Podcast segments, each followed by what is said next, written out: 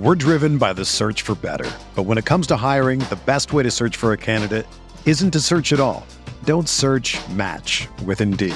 Indeed is your matching and hiring platform with over 350 million global monthly visitors, according to Indeed data, and a matching engine that helps you find quality candidates fast. Ditch the busy work. Use Indeed for scheduling, screening, and messaging so you can connect with candidates faster. Leveraging over 140 million qualifications and preferences every day, Indeed's matching engine is constantly learning from your preferences, so the more you use Indeed, the better it gets. Join more than 3.5 million businesses worldwide that use Indeed to hire great talent fast. And listeners of this show will get a $75 sponsored job credit to get your jobs more visibility at Indeed.com slash BlueWire. Just go to Indeed.com slash BlueWire right now and support our show by saying that you heard about Indeed on this podcast. That's Indeed.com slash BlueWire. Terms and conditions apply. Need to hire? You need Indeed.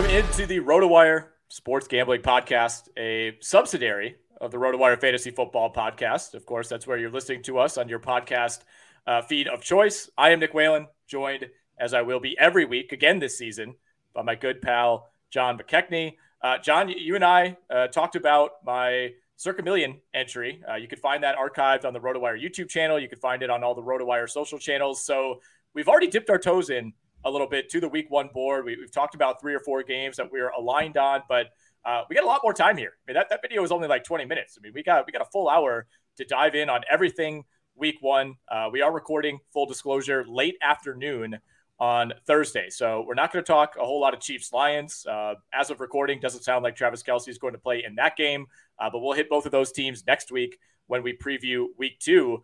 Uh, Jonathan, we we we did our futures episode this time last week. I want to reiterate how great it is to be back in the saddle with you. This is the the highlight of my week during the NFL season. And, and look, you love football as much as I do. There's a lot of highlights going on throughout our weeks at RotoWire, uh, but this this this hour will, will always hold a place in my heart. Yeah, I mean this is this is where uh, for for better for worse, the the higher ups have decided to give us a platform for an hour to just you know shoot the crap, talking football, talking about our bets uh, making fun of each other for the previous week's best bets yep. that did not come in, all that good stuff.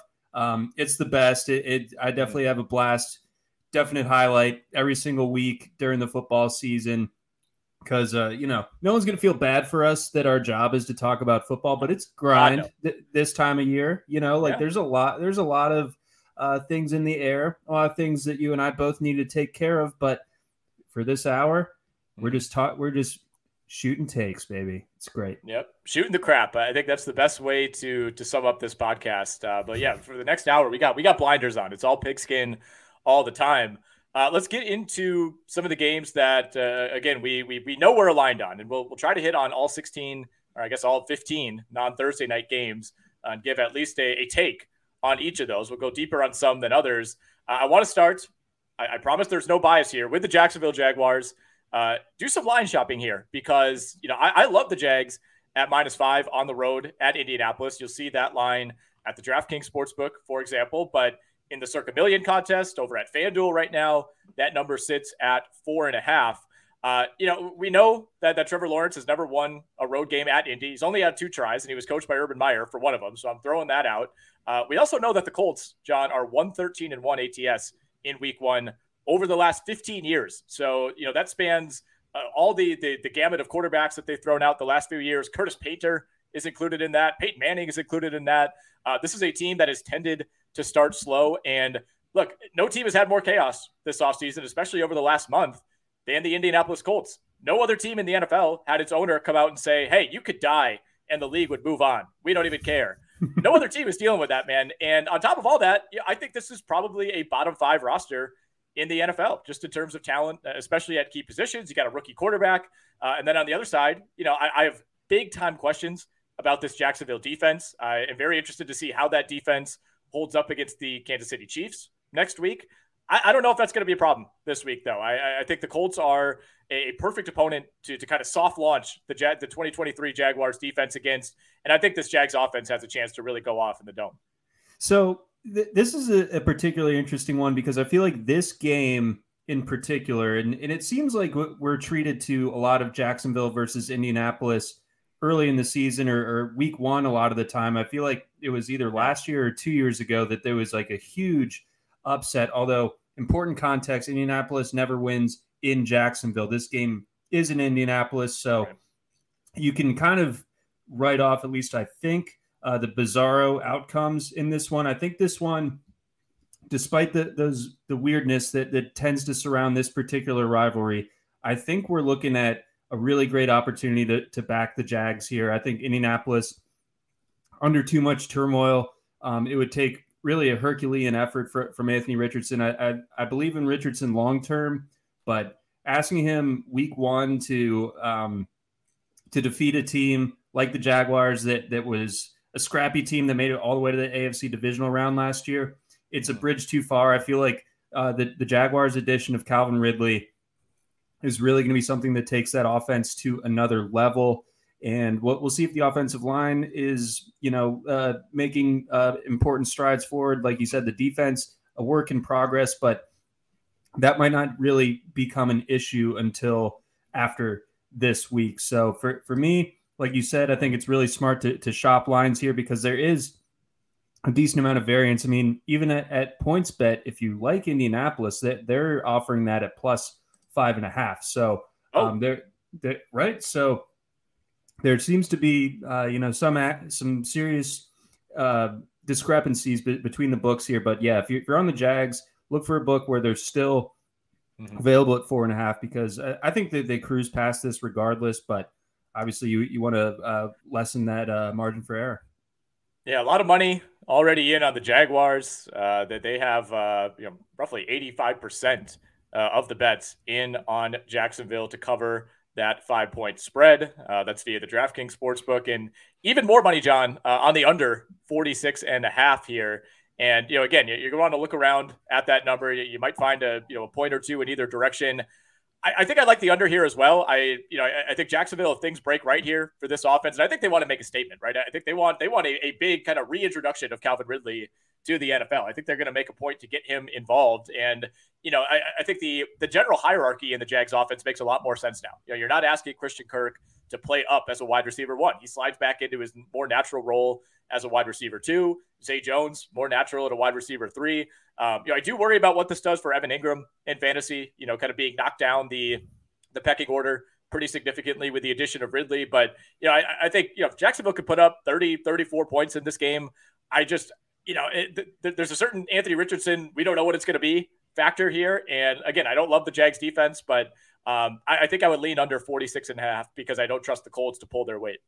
Right. So I, I could see this being 31 14 Jags, and the, the under is still the right side here. So, um, yeah, I, I, think bottom line here, the important mm-hmm. detail is Indianapolis's offense not being able to generate enough points to kind of push this to right. the over so at 46 and a half, definitely um, on the under here as, as well. This should be fairly one sided in favor of Jacksonville. So I mentioned we're you know, we're doing Circa Million this year. Really excited to get into that contest. You're going to be giving me uh, a significant amount of help, John, with those picks throughout the year. Uh, we got a message from our friends at Circa to pass along. It is football season at Circa Resort and Casino out in Las Vegas, featuring the best pool in history. It's called Stadium Swim. John, you and I have been there a number of times. Uh, I, I, can corroborate it is the best pool in history. Big facts. We're talking we're talking three levels, six pools, and 143 foot diagonal screen. Uh, it's massive. It's a little overwhelming at times. There's a ton of games going on at once, but Stadium Swim is America's favorite place to watch football. It's my favorite place to watch football. They play every game, college, pros. You'll even get some baseball mixed in there uh, through November. You can catch all the action poolside from a variety of seating options, including cozy day beds to private temperature controlled cabanas. Stadium Swim, it's located at Circa Resort and Casino. It's open 365 days a year, all sports, all seasons. You can book today at circalasvegas.com. That's circalasvegas.com. Let's move on, John, to a, a game and a line that I've increasingly liked more and more as the week has gone along, due in part to uh, a player on the other side of the line uh, being ruled out. And that, of course, is Cooper Kupp. Seattle sitting as a five and a half point favorite over the LA Rams. Uh, that number actually you could find uh, as low as four at FanDuel. Uh, it's actually down to five now at DraftKings. Been on the move a little bit over the last couple of hours here. What explains that line movement to you? You know, when we talked four hours ago, it was five and a half. Right. So that that one is not making a, ton of uh, sense to me. Uh, I mean, that must be uh, some sort of market correction because it, as far as we know, um, Seattle should be pretty much at full strength here. So you would have you would have expected, especially with the Cooper Kupp uh, news coming earlier this week, that if anything, this line was going going to move a little bit closer towards you know Seattle minus six, uh, minus six and a half, something along those lines. So for for this movement that that is a bit uh, confusing, if if anything, mm-hmm. uh, when when it comes to breaking this game down. But I'm I'm standing strong, standing steady uh, when it comes comes to backing Seattle here. I just feel like the Rams. It might be understated just how bad they're going to be this season. I think a Week One game in Seattle, noisy environment. The fans are, are juiced once again um, now that they have a competitive product on the field. I, I really have a hard time seeing uh, Los Angeles staying competitive here. I do as well, and uh, again, I, am confused by that line movement uh, as you are. Um, you know, I, I, think the Cooper Kupp absence. You know, my, my guess is that the bookmakers probably had that factored in. Uh, you know, for for the last couple of weeks as this line sat at five and a half, but uh, still strange. You know, I, I, just I struggle to find a case. You know, why why anybody is betting the Rams right now or, or putting enough uh, you know enough money coming in on the Rams to to really shift that line. Um, you know, I, I, think the the the one thing I, I, guess that you could give in favor of the Rams is they do have Sean McVay. You know, he still still somewhat carries that mystique. Uh, I just don't think this is a good roster, man. I, you know, this is a team that went all in. They got their Super Bowl. It was worth it, no question. But even at the time, you know, when, when they made the the trade for for Jalen Ramsey and they made the Odell Beckham trade, you're thinking, well, at, at, some point you're gonna have to pay the piper here, and it, it kind of feels like that's happened already. I mean, even if Cooper Kupp was playing in this game, I'd be very comfortable taking Seattle at four. I wouldn't be as comfortable, but you take him out, and there's there's just no obvious pivot for Matthew Stafford in this offense. And by the way, we have not seen Matthew Stafford since Week 11 of last season. So I I don't know that it's a given that Matthew Stafford is all of a sudden back to being the guy that he was two years ago when he led this team to a Super Bowl. So yeah, right. the, I, I have a lot of questions about the Rams offense. I have even more questions about their defense. I, I, think this is a great, great spot for Seattle at home. Yeah, I think I think bottom line here with, with the Rams is you know they're they're coming off the weakest title defense in history, basically. Um, just non-competitive uh, for the bulk of last season. It started uh, week one um, against Buffalo, and it just snowballed from there. Kupp getting hurt, hurt uh, Matthew Stafford getting hurt, and so on. And because of the that pushing the chips to the middle of the table dynamic in the, the Rams just kind of deciding we're not going to draft players. We're just going to trade our draft picks for established players. That's well and good. Um, and it obviously worked for them in, in the 2021 season. But like you said, who pay the piper on the back end, they were not able to restock that roster really whatsoever this offseason. So, I mean, I think we're looking at a team that that will be is more likely to challenge for the number one overall pick mm-hmm. uh, in the in the coming draft this year this year than uh, you know anything resembling a, a competitive uh, team. So Seattle, I think, takes advantage of that. I, I, think that there just simply isn't enough on this Rams roster, even if they are well coached, uh, to really hang with with a team like Seattle at this at this juncture. Yeah, I mean McVay has kind of owned Pete Carroll, nine and four. Uh, you know ATS, he's won five straight uh, against the spread against Pete Carroll, but Seattle's covered three straight openers as well. And uh, again, Seattle getting this game at home pushes it over the top for me. Uh, let's go to Atlanta, Carolina. Again, we'll bounce around a little bit here, and then we'll make sure we we talk about uh, all 15 non Thursday night games on the slate.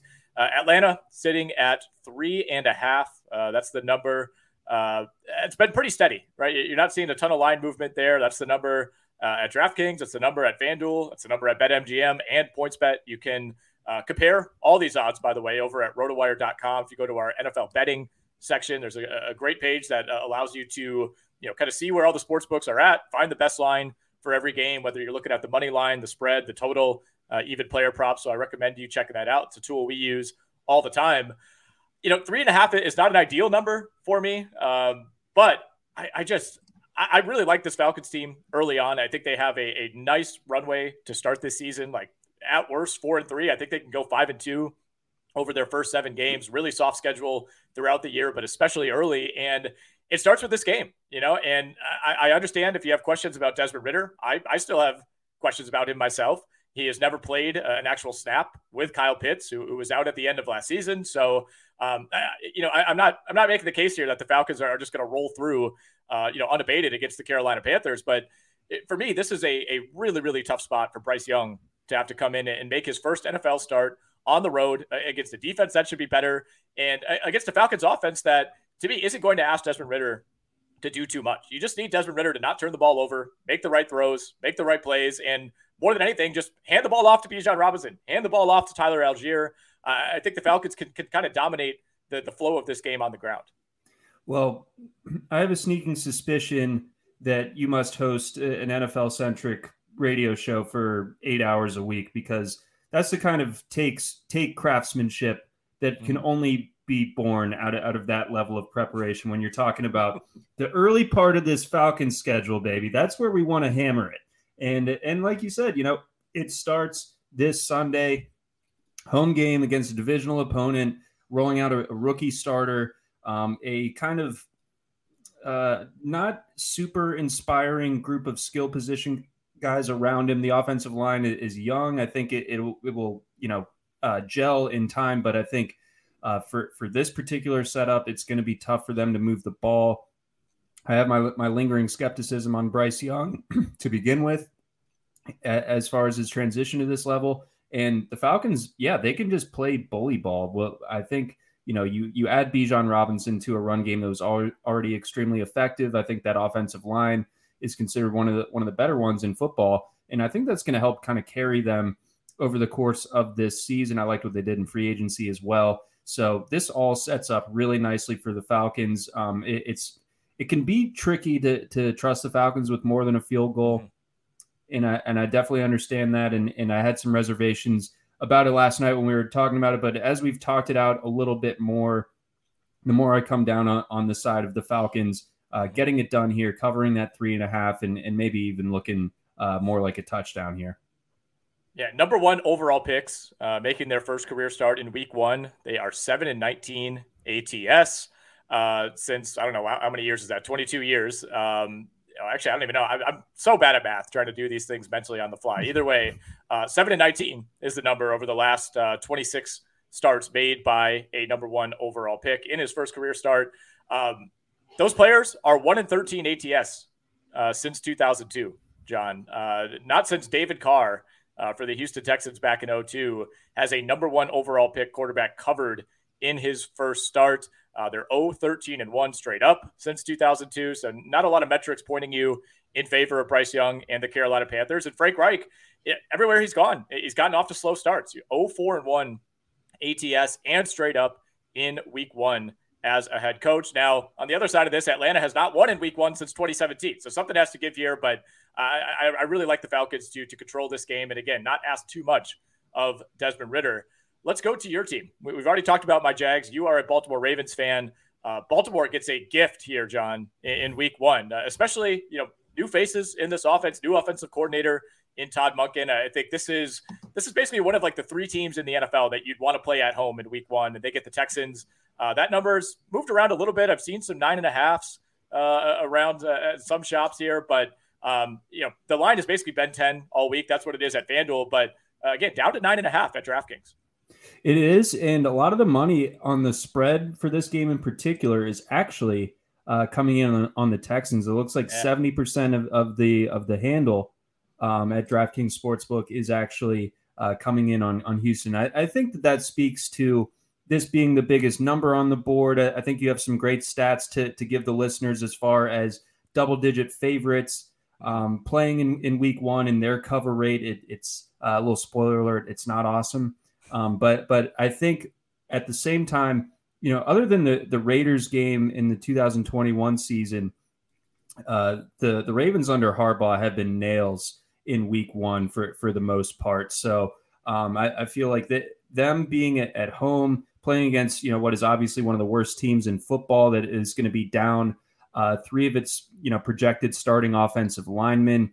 That really hurts. You you have a guy in C.J. Stroud who um, I think the biggest question about him is is his ability to play in adverse setups because everything at Ohio State was on easy mode. He's playing with mm. receivers that were ready to play on Sundays on Saturday. He had a, a you know an all world offensive line to work with in an offense that's definitely geared to be extremely quarterback friendly. Uh, there's no bigger sh- like turnaround or shift uh, than playing quarterback for the Houston Texans a- after after that. Um, so Br- Bryce Young is going to be dealing with something similar in Houston and uh, or I'm sorry in Carolina and CJ Stroud I think is going to have kind of a, a, rude awakening here or rude introduction to the NFL um, here on Sunday. So I think all of that combined with the c- concerns on the Texans side, I think the Ravens, I think that mm-hmm.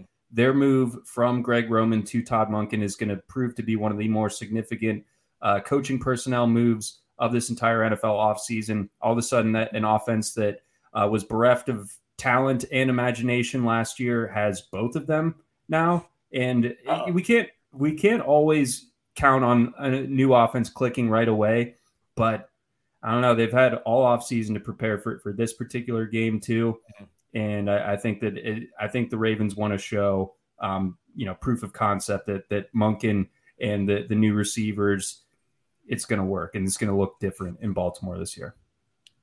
I think Baltimore just has a, a, really wide margin for error in this game. Like even if it doesn't look great, even if it's a little clunky at first, even if there's a you know a bit of an adjustment period, like I, I just I, I, don't think you feel that same sense of urgency. You know, if you're matching up against the, the Cincinnati Bengals in Week One, you know, in division, I, I think you're Baltimore's going to have a runway here to to kind of experiment early in this game, see what works, see what doesn't. And look, I mean, nine and a half, ten, it, it's a big number for sure. And you know, I, I do in fact have some numbers to throw at you here. Um, we're not even talking double digit underdogs, just underdogs of eight points or more in the last 20 years are 25 and nine ATS. That's a 74% cover rate in week one. So, you know, historically, teams like Houston do find ways uh, to keep these games relatively close. But, um, you know, I, I, I, think to me, you could talk me into Baltimore, especially at nine and a half. You know, I, I think it's very easy to see this being a, a 10 plus point game. I, I, like it more at nine and a half than I do 10, believe it or not. Um, I like Baltimore even more as a survivor team. We'll talk about them later in the show when we do our, our weekly survivor preview. Uh, week one, double digit favorites, by the way, 25 and five straight up in the last 20 years. So that's a great indication for Baltimore. Uh, and the Ravens are 11 and 4 ATS in week one under Jim Harbaugh. So historically, this team, you know, regardless of, of what the changes have been, regardless of who the quarterback is, uh, they, they found ways to to start fast. So I like that one as well. Um, where do we want to go next year? Now, the board is is our friend here, John. Let's uh, yeah, let, us just go to the next one listed chronologically here on RotoWire.com. Okay. Bengals Browns, a hell of a matchup here. Uh, number sitting at two and a half uh, across the board. Uh, minus 135 is the money line on the Bengals if you want that. Plus 120 for the Browns. Total up at 47 and a half. This feels like kind of a redux to me. Uh, we're going down this road again with the Cincinnati Bengals. They are the better team. They are the team that I think represents the AFC in the Super Bowl. But for the second straight year, you know, we have Joe Burrow limited at the end of camp. Last year it was the appendix. This year mm-hmm. it's the calf. You know, there's concerns that I, look, I, I, don't think it turns into the disaster that week one was last year when Burrow threw four picks, lost a fumble, was sacked seven times. And Cincinnati, to be still should have won that game in regulation. If Evan McPherson makes a field goal, they, they somehow escaped that game. They ended up losing in overtime to the Pittsburgh Steelers. But, uh, you know, I, I think the, the 49ers going down to the Steelers and the Bengals going down to the Browns, those to me have been the two trendiest upset picks that I'm seeing this week. Yeah, the, those definitely are, and I think that there's good good cases to be made on on, on either side um, when it comes to those two games in particular, and and when it comes to this one, um, you know, it, the the big question that that I think is going to be overarching in the NFL this year generally is which Deshaun Watson are, are we going to see, and if he looks anything like the Houston Deshaun Watson as opposed to you know the last six weeks of last season, then the Browns are absolutely a dangerous team, and they're going to be at home against a divisional rival in this one. This could be uh, pretty dicey for the Bengals, and and you know the Bengals coming off their their second straight, you know, tough postseason loss, do they kind of wear those scars a little bit into the first week or 2 mm-hmm. of the season? And I think that they absolutely could. And I, I think also you have a Browns uh, gr- group of skill position players that is extremely impressive. Probably not on the on the same par as as what the Bengals are cooking with, of course, but um, I, I, still think that you know the combination of Amari Cooper, David Njoku, who showed a lot last year, adding Elijah Moore. Um, you have Nick Chubb in in you know the peak of of his prime, in my opinion. Nick Chubb. Yeah, that, I'm ready for it, man. I, I've so much Chubb in in uh in in my fantasy and best ball portfolio this year. It's uh it's uh, I'm I'm in big trouble if he misses any time. But besides the point here, I think that the Bengals. I don't like them to cover this one. I know two and a half is an alluring one because you know a field goal gets you where you need to be, but I'm going to side with with the home dogs here. I'm going to go with the dog pound. I'm going to go with the Cleveland Browns to cover okay. this one this is probably a stay away for me. I, am not going to bet it. I, I, don't think I'm going to include it uh, in my my Circa Million entry. Which, by the way, um, thank you to Circa for giving me this very cool Circa Million hat. Uh, it does not fit my below average size head, but nonetheless, it will be displayed uh, in my office throughout the season. You know, the fact that Cincinnati was in this situation last year, like that's that's what's preventing me from fully trusting the Browns. And I, I went with Cleveland in our staff picks, and I, I just didn't feel great about it because I, I feel like the Bengals they're going to be aware, right? You know, I, think that they're they if we're talking about it, they know it internally. They're they're going to be saying, look, we we know what happened last year. We can't start as cold as we did last season and expect to just battle our way back and and win what eight or nine in a row, whatever it was. Uh, I, I think they're going to be aware, and I think they're going to do everything they can to to prevent uh, that that disaster. And and look, again, they almost beat the Steelers last year in what was a disaster disaster game for Joe Burrow in just about every element. And and that's the thing with the Bengals is like you know, they could be down 14 to three at halftime and they're, they're just never out of any game. So I, I, I respect your take on the Browns. I, I it's like a 51 49 game for me. I, I lean Cleveland as well, but I, I, don't like this one one bit. Uh, let's go to mm-hmm. Tampa Bay and Minnesota. Uh, this is a line that's also been on the move. It's been sitting Minnesota minus six for most of the week. Now you're seeing it at Vikings minus five and a half across the board.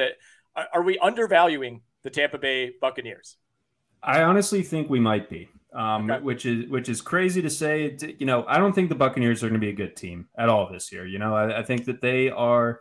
They're probably my pick to be uh, last place in the NFC South. However, when it comes to betting, the lines are set, so you know it, really does become that that 50-50 type of proposition. And I think one of the big recurring themes uh, from our show last year was just not really trusting the Vikings. Like they would win every week, but you would not be convinced whatsoever by by whatever uh, they put out there on the on the previous Sunday.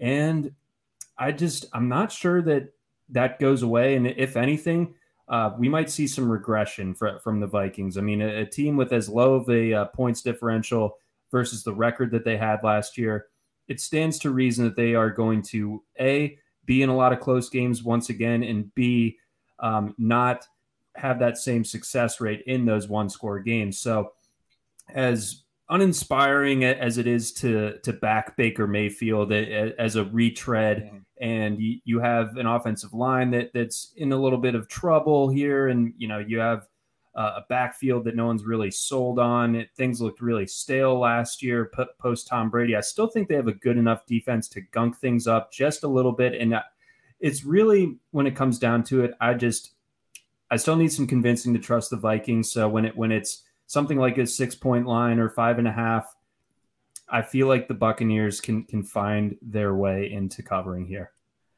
Todd Bowles, 18, 27, and three ATS as a dog in his coaching career. Baker is, is one of the worst ATS QBs in the last couple of decades. I mean, that that that's where I struggle here, right? Like I, I don't love the coaching in Tampa Bay. I, I certainly don't love the quarterback, but I, I, do think the rest of this roster is is a lot better than we're giving it credit for, right? I think everybody everybody kind of wants to toss the Buccaneers into the same bucket as like the Colts and the Texans and the Cardinals, maybe even the Rams.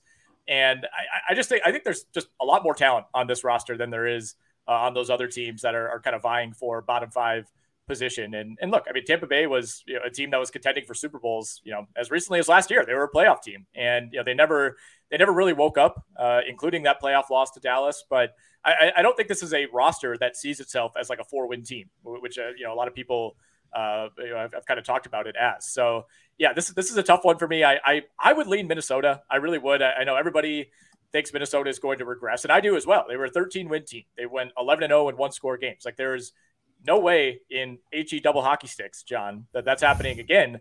But I, I think you could say, all right, maybe they win three fewer games, and they're you know they're still a 10 win team, and they're still maybe winning the NFC South. So uh, you know they have the advantage at quarterback. They have the the single best player on the field in Justin Jefferson, and they're at home in this game. So I I, don't really have a problem taking Minnesota here. I, I wouldn't say I love it, but I, I, just I can't back Baker Mayfield in Week One. I, can't do it.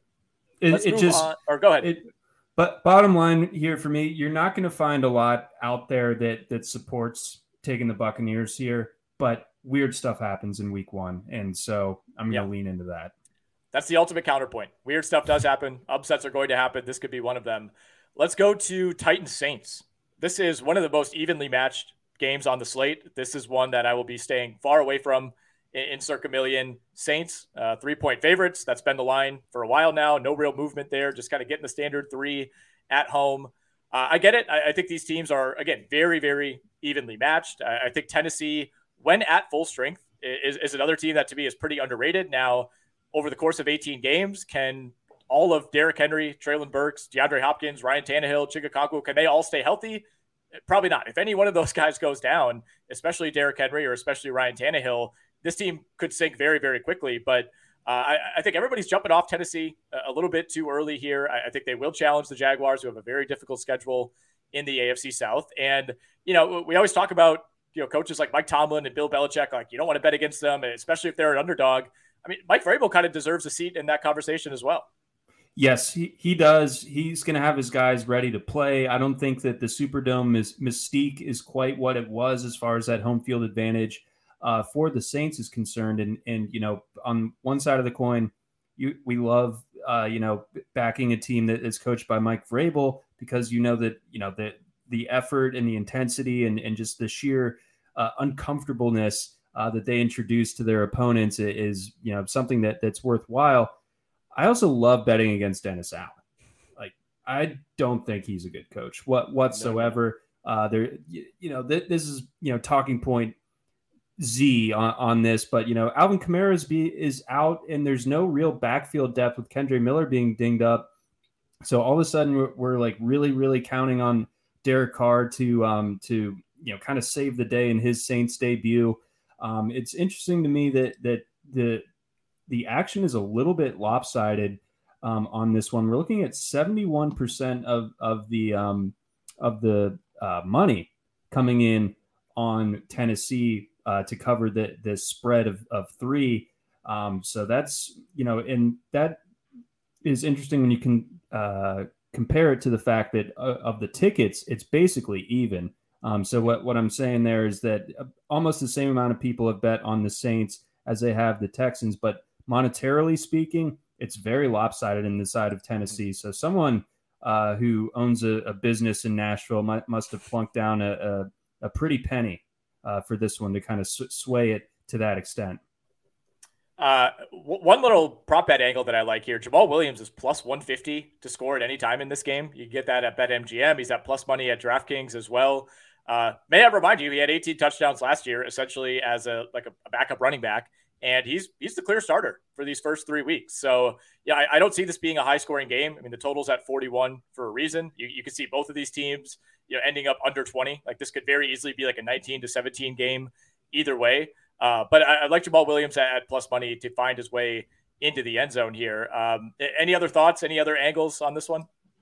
Um, not not especially. I, th- I think something that's going to be a key takeaway here is the Tennessee offensive line because in the preseason it looked like it w- it had the potential to be historically bad. I mean the the Bears again preseason early preseason at that um, they they were just in Tennessee's backfield constantly. Um, you wonder if the Saints with with uh, Cam Jordan and company um, are they going to be able to, to heat up Ryan Tannehill? Um, you know, pretty much every time he drops back. I think that's going to be a key here. But um, bottom line, I'm siding with with Tennessee. I wish I was getting the the hook on the other end of it, but what can you yeah. do? Um, I'm still gonna gonna go with the Titans. Yeah, I'd also take Chris Olave over four and a half receptions uh, in this game as well. Let's go to the Cardinals and the Commanders, John. Uh, we're seeing this one bet up to seven and a half at some shops. It's been holding at seven at DraftKings. That's the number for Circa Million as well. Uh, it, it's a lot of points, man. It's a lot of points for the Commanders to cover. Uh, it, it, does sound like, as of Thursday evening, Terry McLaurin is, is, trending toward playing. Although you have to wonder, you know, what what percentage he will be at. Uh, does he make it through this game? Do they do they risk, you know, um, you know, playing him a, a full snap load and, and potentially tweaking that injury? We will see regardless, the Commanders being seven point favorites, there's only one team that, that, that, that could result in this line in week one, and it's the Arizona Cardinals. And look, for as skeptical as I may be as of the Washington Commanders, I am I am very, very down on Arizona. We, we finally saw that win total number uh, shrink in the last couple of weeks down to three and a half. I, I don't know where the wins come, man. You know, maybe the Rams trip up and and you know that, that could be a spot in division. They get them twice, but huh, this is as as bad of a roster top to bottom. And you know, starting with the quarterback, like as of 36 hours ago, we didn't even know who was going to be starting week one for this team. They're going to go with Josh Dobbs. I wouldn't be surprised if we see some Clayton Tune in this game as well. Uh, uncomfortable number for me. I mean, if Washington was six and a half, no brainer. Uh, but but this thing holding on at seven has given me a little bit of pause. Yeah, understandable because there's so much unknown on the Washington side of things too. You know, how does Sam Howell uh, look now that he's taking over as the starter? But I think the rest of that roster is pretty strong. I, I think the, the line's okay. I think the, the defense, particularly the front seven, is really strong, and, and the receiving core is fantastic. I think it's one of the more underrated units um, in football. I mean, it, it again, I, I, think almost regardless of McLaurin in this particular spot, they're still going to be able to have success through the air. In, in my opinion, I don't think that the Cardinals have a whole lot of pass rush juice. Uh, you know, they just traded away Isaiah Simmons. They couldn't figure out what to do with Isaiah Simmons, a guy who is just like uh, one of the one of the more rare athlete prospects. I, I, know that you know sometimes if a guy doesn't have the, the requisite you know football IQ or the or the right fit, but it feels like the Cardinals really messed that one up, especially getting a defensive coordinator in who is you know famous for for his ability to put the guys in the in the right spots um, in Philly. So the, the, Cardinals, like you said, are they're racing to the bottom, and there might not be much competition uh, for them to to hit that number one spot in the draft. Seven points is tricky, but I, I see this one as like a Washington 31, uh, Arizona seven uh, t- type of game. Yeah, I, I, just don't know what the case for Arizona is on either side of the ball, right? It, it's not one of those teams where you're like, oh man, they have nothing on offense, but the defense is okay. It's like, no, the, the defense is terrible. The offense could be even worse. And I, I, think you're right to point out that the the Washington front seven is far and away the best like positional unit in this game. And you know, I, I think we could see you know five, six, seven sacks in week one, uh, especially with the you know an inexperienced quarterback who's just been on the team for essentially a month here. So yeah, if you could find a you know an, an interceptions prop for Joshua Dobbs, which I'm trying to dig up as we speak. Uh, it is not listed at DraftKings. It's off the board. Yeah, uh, so that, that's too, that's not a great. Too hot. yeah, it's, it's a little too hot. Uh, the, the, books know. Um, and you know, on Sam Howell, one of the greatest preseasons of all time, right? I, I think we, we're to always issue the disclaimer that well, it is only the preseason, and for good measure, but he looked great. He looked really good, and you know, we'll, we'll need to see it in in real live NFL games that matter. Uh, but that's a hell of a lot better than him, you know, just looking shaky in the preseason. So I, I don't know. I'm trying not to take it too seriously, but it, I don't know how else you view it other than encouraging. Yeah, and I, I, like that he's had a year to to kind of get himself acclimated. I like that he got to start a game at the end of last season, and I think you know, bottom line, when we look back at at last year's draft class, I, I think we are going to wonder how Sam Howell fell so far behind the the rest of the pack at that at that position because I mean he was pretty dominant the entire time at, at, North Carolina from the time he was a true freshman onward. His sophomore season was incredible. Third, junior year, some stumbling blocks, but I think that that was more personnel related that, than Howell himself. So I think we have a pretty good player here. And, and now we have, again, like you said, a Washington team that has the best unit period um, it, playing in this game. And if there's, you know, some semblance of, of competence from, from the quarterback position, not only does Washington cover here, but I, I think that people start to catch on by the end of September that the, this is a this is a team that could challenge for a playoff spot. Let's move on to Raiders Broncos, one of several uh, interdivision matchups in Week One. The number is three at some books. It's three and a half at others. I feel like I've seen mostly three and a half uh, over the last week. Yeah, this is one that I, I initially said I'm, I'm staying away. Yeah, I, I don't love either of these teams. There's too much variance, but you've kind of gradually talked me into the Denver side. I I do like Denver here. I think the Raiders, top to bottom, one of the worst rosters in football. Um, I, I think that the Broncos you know, the, the famous stat that got memed into oblivion is if they were able to score 18.1 points per game last year, they, they I think would have made the postseason. They did not, so they did not. But that's why they hired Sean Payton to to to fix the mess. And I I I can't decide where I land on that. Is Russ going to? Is he redeemable? Is he is he able to recapture um, his previous form in Seattle. I, I know for a fact that it can't get worse than last year, especially with, with Payton being there. I don't think that that Raiders defense is going to be able to hold up over 60 minutes. Uh, you have Jimmy Garoppolo coming in, which I view as a slight downgrade for, from Carr. Um, you, you lose Darren Waller this offseason. Outside of Davante Adams and you know Josh Jacobs, who just showed back up, you know who scares you on the Raiders? Uh, I suppose Maxx Crosby, but I think that the the Broncos know that very well and are, are going to do everything to load up and, and slow him down. I and then you also have the mile high in September uh, type of effect here, where it's difficult for the road team uh, to hang over the course of 60 minutes. So, all things considered, as, as much as we wouldn't take the the Broncos minus three and a half last year, I think this is some semblance of a new leaf being turned over, and I think they take care of business here and get the cover at home.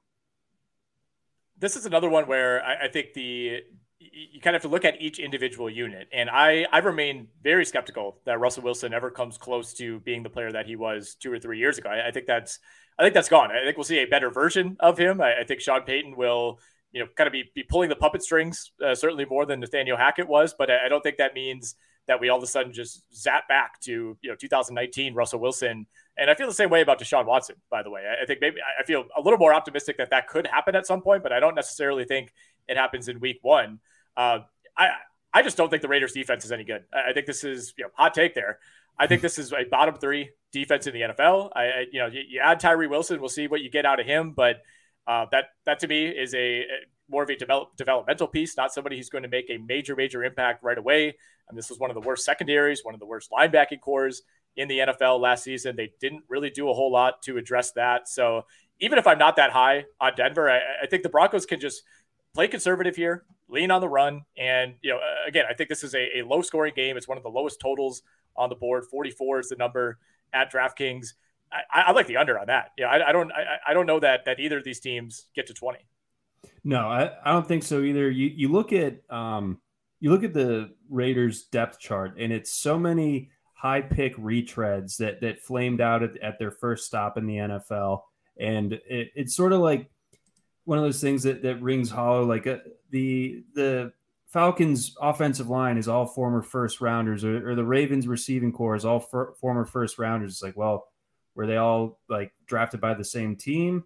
Mm-hmm. Mm, you know, like it, it, can be a little bit um, over overstated as far as the talent and, and, the ability of some of these teams to uh, successfully uh, convert on on these reclamation projects. So uh, it's it's rough there in Vegas, and you know, on the other side of the coin, I think the Broncos have one of the best defenses in football. So I, I don't expect the Raiders to be able to to really play play catch up whatsoever. Um, they'll be in a catch up script, but whether they execute or not, I'm I'm dubious of that. So give me the Broncos. Broncos at home, divisional opponent, uh, new look offense. Yep. I'll take it. Let's go to the Eagles at the Patriots. Uh, Eagles, you can find them as low as three and a half point favorites at PointsBet. Most of the shops have them as a four point favorite on the road. Seeing a lot of Patriots love, and I, I am yet to see really an explanation for why exactly the Patriots could could win this game, let alone cover uh, at home. Uh, you know, other than you know, everybody just kind of says, well, you know, Bill Belichick, you know, J- Jalen Hurts, he's never played a Bill Belichick defense before, and I, I get that argument. You know, I, I, think Bill Belichick has certainly befuddled uh, a quarterback or two before. Hmm. And this defense should be really good personnel wise. I think they're in good shape. Uh, you I think they made the requisite coordinator changes that they needed to. Uh, you know, not having a defensive coordinator running your offense, for example, is uh, a step in the right direction for the New England Patriots, but this Philly team is a wagon, man. And we, we, we can talk uh, all we want about how great the Pats defense is. I think the Eagles is right there. I think personnel wise, I like it even more. And, you know, offensively, I, these teams aren't even in the same stratosphere. So even if Philly stumbles early, you know, even, even if Jalen Hurts goes three and out on his first two drives, like I, I just think, you know, over the course of four quarters, this Philly team is just too talented.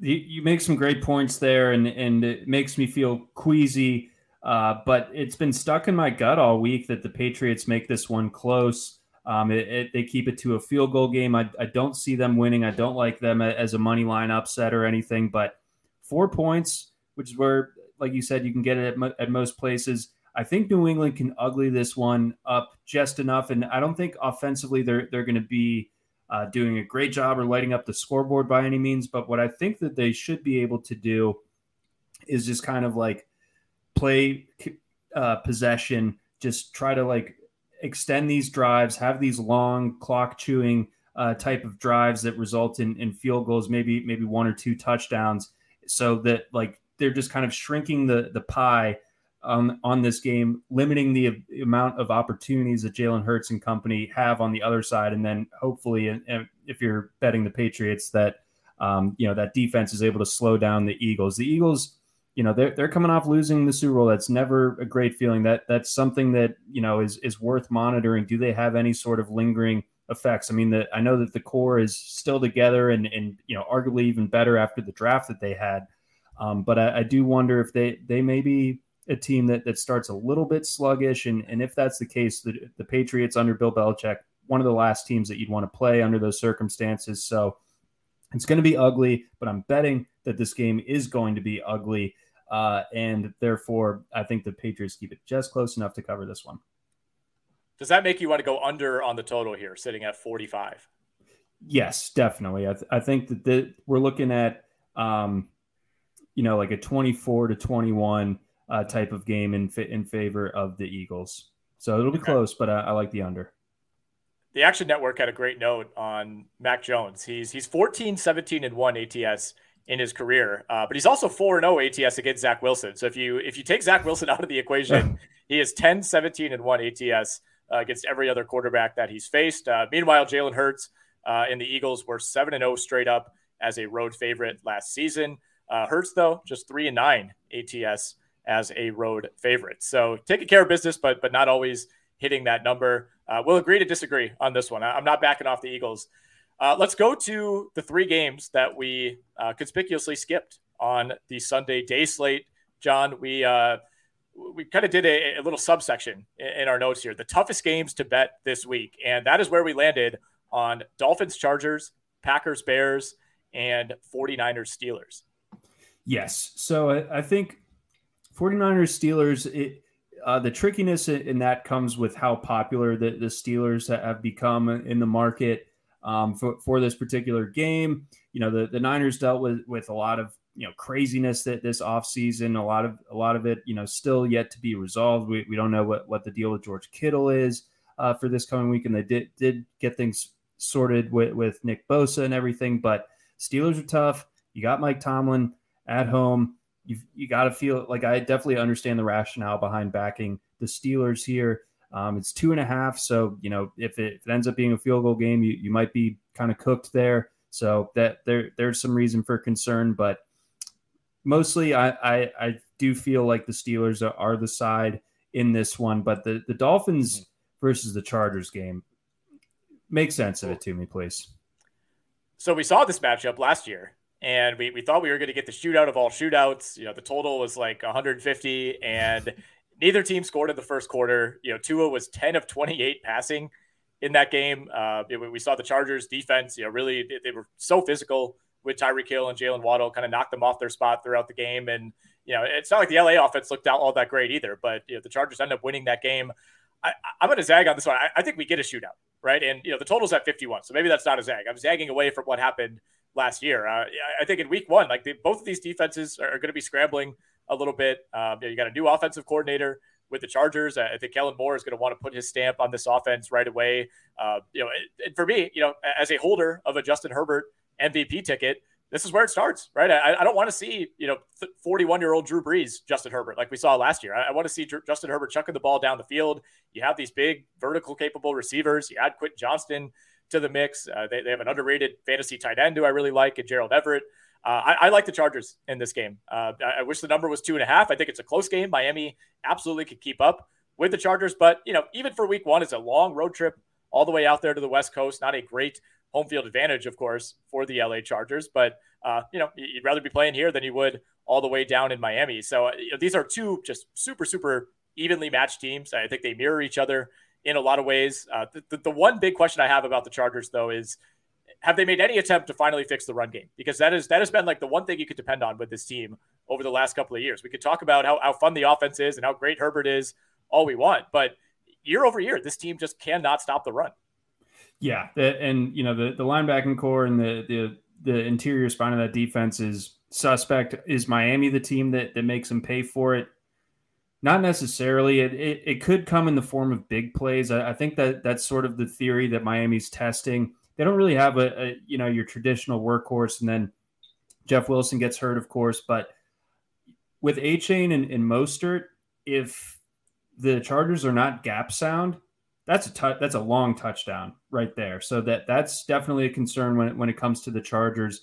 I'm leaning with with the Dolphins here, but I don't feel great about it. Like you know, if I was in your shoes and and in the Circa contest, um, I would not be putting the the Dolphins on there. Uh, obviously, you're on the on the side of the Chargers anyway. But this this game period, I think, is w- one of the trickiest, if not the trickiest game to to find your side on um, for for this weekend, and you know that's reflected pretty well in, in how the markets are viewing it too, where 55% of the money is on, is on Miami covering, and 58 uh, percent of the tickets are on them covering, and you know that's a that's a narrower spread across you know both uh, the money and the the betting volume than pretty much any other game out there this week. So that that goes to show just how split everyone is on this, and I, I can understand the rationale for the Chargers. I but I feel I'm feeling the rationale for it for the Fins just a little bit more.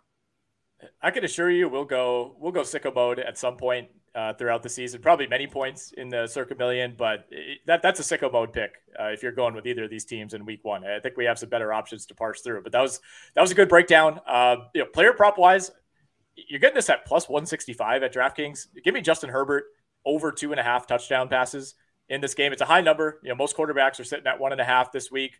I, love it. You know, like I said, I, am holding the MVP ticket. I need him to probably get close to 40 touchdowns for that to have any chance. And I think it can happen this week. I think they're, they're going to have to keep up with that Miami offense. So, uh, as far as value goes, you know, it's, it's, a bit of a risk, but Justin Herbert to, to throw at least three touchdowns in this game, plus 165. Let's go to Packers Bears, John. Really, really tough game to handicap. I, I was starting to talk myself into Green Bay. Uh, this is another one where you're going to want to line shop. You know, they're they're down to a, a half point dog over at PointsBet. They're the, the numbers at one and a half at at FanDuel. Uh, it was at one earlier today, but I think we have we have pretty significant concerns right now, John, that Green Bay could be without not only Romeo Doubs but also Christian Watson. Exactly. So that that's important. Like one, one of those guys in a vacuum, you, still feel okay about the uh, about the Packers' ability to to hang here, but um, when you when you start really having to dip into the into the depth well um, in this Green Bay receiving core, things get pretty ugly in in a hurry. You know, like in Christian Watson, I think in in and of himself is like a little bit of a dubious wide receiver one, at least based on what we know at this point. I, I think that maybe he develops into that, but missing him and the, the speed dynamic that, that he brings it that allows the the bears to kind of play up a little bit more you're not so worried about getting beat over the top I'm not sure that Jayden Reed offers that speed. Dontayvion Wicks was a big play guy in college, but like I'm not even sure he's going to be active in this game. I, so I think he might be, John, because if Watson and Doubs aren't playing, there's only four other receivers on the step chart. It's it's Jayden Reed, it's Malik Heath, it's Dontayvion Wicks. Those are three rookies, and then you know the the uh, sturdy veteran presence here, Samori Toure. Yep, seventh rounder from last year. So that is a mess. Um, so you know, if for, for your DFS folks out there, maybe maybe Luke Musgrave is the play this week or Aaron Jones, but uh, for for betting purposes, yeah, I'm concerned about the Packers. I mean, I, I felt like all along Jordan Love was going to need some help to to really hit uh, his final form, and it's not going to be there.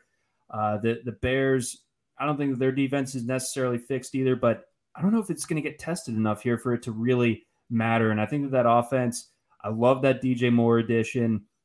I think the offensive line is coming together a little bit. I think Justin Fields takes another step forward this year. So I'm I was very very much like you earlier this week. Is like why not the Packers? You know, like the, mm-hmm. we were the Bears, but um, and, it, and it's not just two receivers be, uh, missing here. It's just thinking about that, like how the flow of this game is going to go a little bit yeah. more in depth. And you know that this could be something where Justin Fields, if he's you know running for 100 yards and then you know throws for another 200 and two touchdowns you know that that ends up being you know such a significant sample against this Packers defense, and it's just going to be tough for Green Bay to like have enough possessions to catch back up. Yeah, you know I'm not a believer in in the Packers defensive coordinator specifically Joe Barry, but uh, did do okay uh, against Justin Fields last season. I mean, they've this defense has seen Justin Fields four times over the last two seasons, so you know they, they should be relatively prepared for the unique challenges that he presents. And I, I want to say they held Chicago under 30 total points in those two games last season. So I, I think this could end up being a slog. I think Green Bay may ultimately have no choice but to you know, really try to control this game on the ground. And maybe they were going to do that anyway, even if Watson and Doubs were fully healthy. Uh, I'm looking at Aaron Jones rushing prop right now, John, 57 and a half. I love that because I, I think they might not have a choice but to just keep pounding him, even if it's not all that effective on a per carry basis. I think that's a, a really friendly number that could rise uh, a few yards by the time we get to Sunday and we get confirmation that Doubs and or Watson could be out. And for what it's worth here, I mean, Watson did not practice at all on Thursday. Romeo Doubs was able to get in some work. Matt LaFleur sounded a lot more optimistic about Doubs than he did Watson as of today, but uh, nothing certain at all whatsoever with either of those guys. I, think they're they're both probably 50-50 at best. Let's get to Sunday night and Monday night real quickly. Then we'll talk Survivor. But we'll hand out our locks and we'll get the heck out of here. Cowboys Giants is our Sunday night opener. Cowboys three point favorites at some shops, three and a half at others. Uh, to me, this seems about right. I, I, think Dallas is the vastly more talented team, no question about it. Giants, you know, in, in a lot of ways, felt like they overachieved last season. You, know, you still see a lot of Brian Daboll supporters. I am one of them. Uh, my question with the Giants is, did they do enough to remedy what was by far their biggest issue last year. They had no competent receivers on this team. And, you know, rather than addressing receiver, they went out and got Darren Waller, which is kind of a roundabout way to address it. That that certainly helps. That's a, a big, big plus for this offense. But I, am still pretty underwhelmed with Isaiah Hodgins, Darius Slayton, Parris Campbell, the rookie Jalin Hyatt out of Tennessee. Uh, I, I, I just think, you know, this, this Giant season could play out very similar to how last season went. And for at least the first half of last season, it felt like they caught every single break. I don't know that you could count on that happening again. Right, exactly. You know, as far as the, the help that they gave Daniel Jones outside of Darren Waller, you look at that receiver room and it's like, you know, the the the Twitter meme, like they're having a mid off. Like like no one is a standout talent in that receiver room. And yeah, I mean, to your point, the Giants were like the the testament of, of overachieving last year. I think the, the Vikings, like they're a more talented team, but you know that like the, our issues with them were separate. Like the Giants shouldn't have been winning those games, period, and they were finding ways with, with Brian Daboll. So like the Daboll versus McCarthy advantage, I, I think is, is, something to consider here. But the Cowboys have, for the most part, owned the the Giants over, over the last few seasons, and I I do expect that to continue here. I think maybe the Giants re- regress a little bit. Um, uh, and I feel like the, the Cowboys, I don't know if this particular core is ever going to actually get it done um, as, as far as like winning the Super Bowl or even making the NFC championship game. But for, for this particular game, in this instance, I feel like they're going to be able to come out, land some haymakers, and win this one by more than a field goal. So I'm on the Cowboys. Let's go to Bills Jets in the Monday night window. Uh, a banger of a matchup, John. I, have you know publicly questioned on the XM show a number of times. You know, do the Detroit Lions deserve this big opening spot on Thursday night? But man, the, the schedule makers uh, were were in their bag with this Monday night game. Bills at the Jets. Bills two and a half point favorites. That's held pretty steady over the last week. I, I found myself leaning Bills here. I, I, know you are you are on team Bills regression this year. Yeah.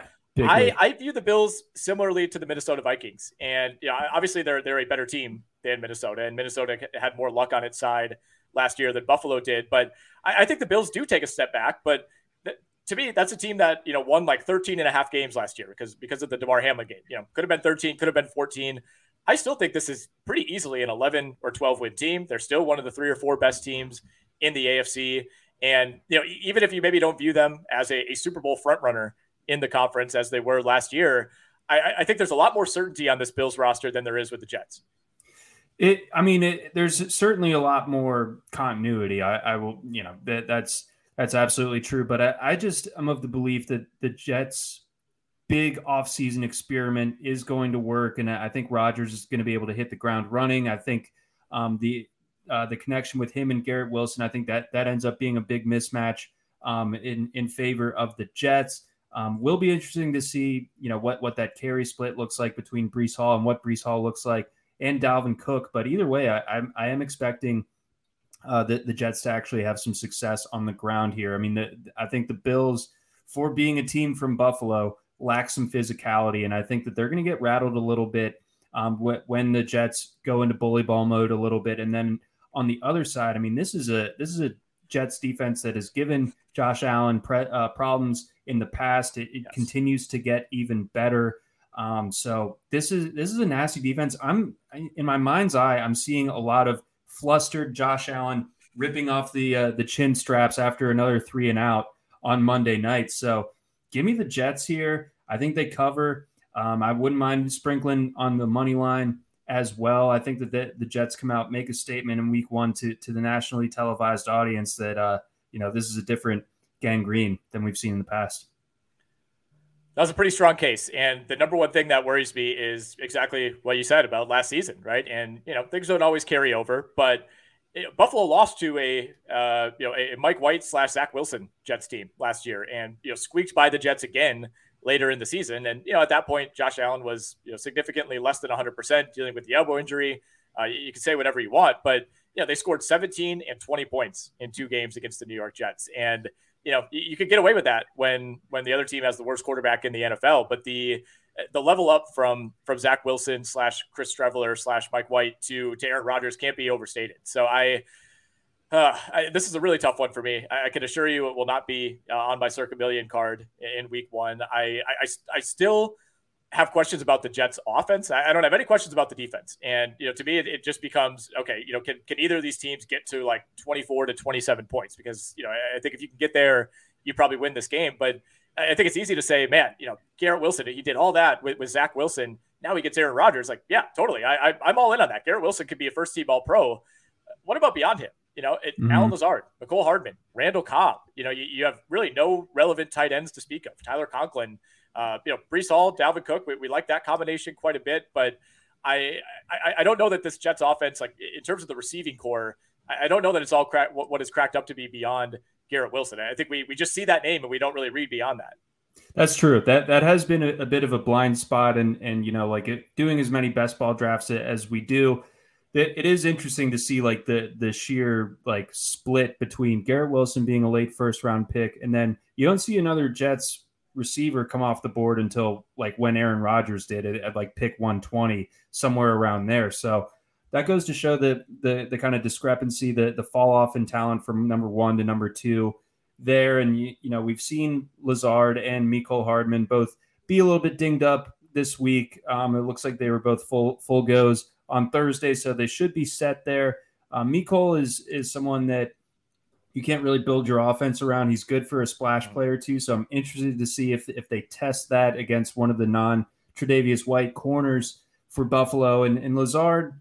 I mean, you you watch, you've seen probably more of Allen Lazard than almost anybody um, at, at, this stage, so you know that he's a fine enough talent. He's a good presence to have out there because he's a big body, can help in, in the run game.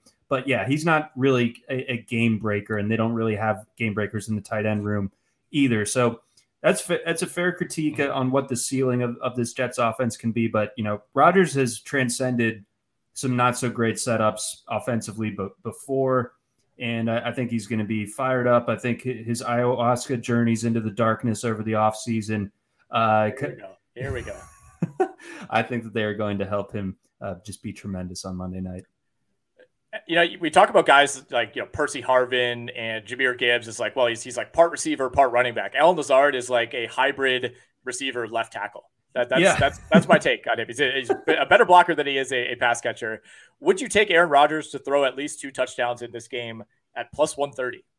I would. I absolutely would. I think I think we're gonna we're gonna get there by hook or by crook. Um, one's gonna go to Garrett Wilson, and one is gonna be mm. a splash play to one of those depth receivers. Okay, there we go. And look, we we know if, if it's first and goal at the two yard line, you're getting at least one slant or, or one fade to Garrett Wilson before they try to run the ball. We, that that has yeah. been borne out year over year.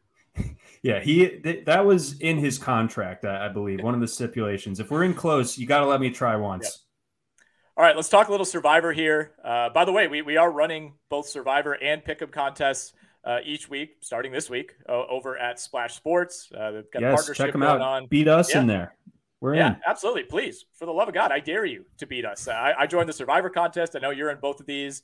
Uh, it's been a great partnership at RotoWire with Splash Sports. You can go to rotowire.com slash splash. That's S P L A S H. Get in on these contests. A lot of money uh, being put up by Splash. I think entries are only 10 bucks, uh, but you can win significantly more. So go join those RotoWire Survivor and Pick'em contests. A bunch of our experts, a bunch of our writers will be in both of those this season.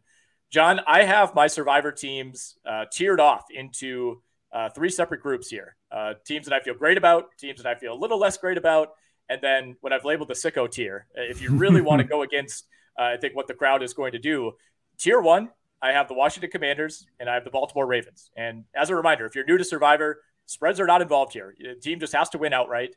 Uh, tier two, I have the Minnesota Vikings and the Seattle Seahawks. And in the sicko tier, I have the Atlanta Falcons and the Philadelphia Eagles. Well, uh, I'm definitely with you on, on that first tier, and I, I think the first tier is fascinating because uh, on on one side you have a, an established good team in, in, in Baltimore, a team that that makes the postseason more often than, than not playing against Houston. But the question is, do you want to save them for a little bit further down the road? Because that therein lies some of the strategy when it comes to Survivor. But if you get too cute, you know that that obviously can come back to burn you, and you know you just need to go one and zero oh every single week, and and you know so saving teams that it's it's a whole other. I mean, we could do like an entire podcast on, on you know the the merits uh, of that thought process. But you know, Washington, as we talked about dur- during uh, our breakdown of that game, it's just like, okay, maybe we don't love Washington. Maybe we think they can be a sneaky competitive team over the course of the season. It just all comes down on Arizona. And I forgot to mention this earlier, and maybe this is just because I, grew up in the DC area. A lot of my friends are, Washington fans. The enthusiasm around that team now with, with Dan Snyder being gone and this being the first game at FedEx Field, sans Dan, I feel like there might actually be some semblance of like an electric crowd in Washington, which like it, I thought was was borderline impossible, but I I definitely see the merits of going Washington here, saving Baltimore for for another week, but but I also understand that the consternation of, of riding with a team that's not as established as Baltimore. Yeah, I mean, could this be like a falling of the Berlin Wall situation? Is, is that what we're getting at? Like, it's just this uh, this black cloud being lifted in yeah. Washington. I, I I think you're right, man. And look, like you said, it, it depends how deep you want to go on this. You know, if you're playing in a contest like Circa Survivor, you know, Thanksgiving counts as its own week, Christmas counts as its own week. Like, you you really have to kind of map things out the deeper that you get. But you're, you're not going to find a better spot to use Washington, and it's by no means a lock. You know, I, I'd feel a lot better if, if your goal is just to get to week two and figure it out from there, then use the Baltimore Ravens. But you know, if you're if you're really kind of picking the matchups and trying to map out your first four, five, six weeks, you think you're going to be in it for the long haul. This is not there's not going to be a better spot for Washington all year. Getting the Arizona Cardinals week one at home, the post Dan Snyder party. Uh, that that would be my, my very simple case for using the Commanders. Yeah, it, it, you know to to uh, continue the the Cold War analogy, it'll be like uh, the McDonald's opening up in St. Petersburg and everyone going nuts. um, I, I, also forgot Jacksonville here. Like, would you where would you throw Jacksonville? Would they be tier one, tier two for you? Um, they would they would be tier two because they're on the road. Um, but okay. but I still um, I, I, still view them as a viable survivor pick um, this week, and I think uh, Seattle is right there um, as well. I, I think you know with what I was saying about the, this Vikings game could get a little weird you know, not, nothing really based in hard science, but I, I, feel like Tampa Bay might might give the Minnesota backers in Survivor just a little bit more of a sweat than they would like. Mm-hmm. All right, John, I have one quick parlay to throw out. Then we will get to our locks of the week. Uh, we'll throw out at least one parlay per week here. We'll start getting into some teasers as well. Had a lot of fun with those last season. uh, we're, we're going to go with some games and some teams that we've already talked about here. We, we know that we're both on the right side.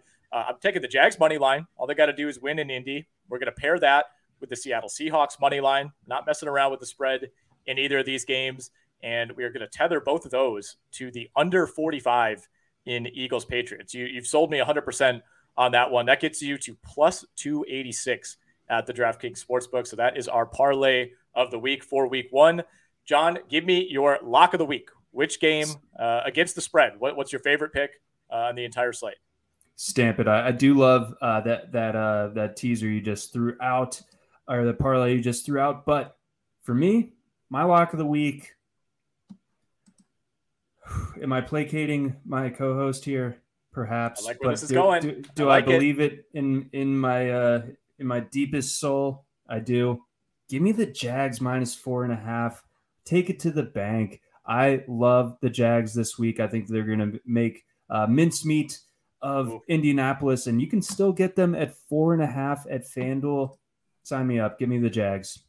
I love it. I love a little mincemeat reference. Uh, just a, a, a, phrase that I've really like never fully understood, but I just love how it sounds. Uh, I'm going to go with the Seattle Seahawks. Uh, not a whole lot else to say there. You can get them as low as four at FanDuel right now. That, that makes me feel even better. I, you know, when I wrote this pick down, it was five and a half. So I'm, I'm getting one and a half points here that I did not expect to get. I, I think Seattle wins this game pretty easily uh, uh, out on the West Coast. Uh, John, that'll wrap it up for us, man. Uh, like I said, we'll be back every single week of the season, all the way through the Super Bowl. Uh, we'll mix in some guests as the year as, as the, the season progresses. Uh, we'll be kind of keeping the same format. You know, try to hit on every single game, give at least a thought or two on where we're leaning. We'll mix in some more player props as well as the year goes along. But uh, we appreciate everybody who's joined us live, whether you're watching on, on Facebook, on our Twitter account, on YouTube. Uh, you can find this, of course, in the RotoWire Fantasy Football podcast feed.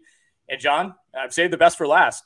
This time next week, you and I, we will be together watching Vikings Eagles Thursday night football, baby. I cannot wait.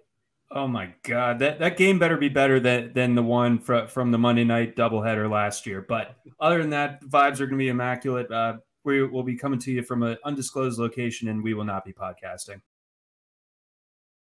Whether you're a world class athlete or a podcaster like me, we all understand the importance of mental and physical well being and proper recovery for top notch performance. That's why I'm excited that Unifyd Healing is sponsoring podcasts on the Blue Wire Network. Unifyd Healing is a new and super innovative global network of wellness centers powered by Energy Enhancement System, or EE System. If you haven't heard of the EE System yet, then you'll want to listen up. This technology promotes wellness, deep relaxation, purification, and rejuvenation. Wherever you are across the globe, access to a center is easy and affordable. Interested in experiencing the EE System technology for yourself? Go to unifydhealing.com/bluewire to learn more and find a center near you. That's unified U-N-I-F-Y-D, healing.com slash bluewire. No material or testimonials on the Unifyd Healing website are intended to be viewed as medical advice or a substitute for professional medical advice, diagnosis, or treatment. Always seek the advice of your physician or other qualified healthcare provider with any questions you may have regarding a medical condition or treatment and before undertaking a new healthcare regimen, including EE system.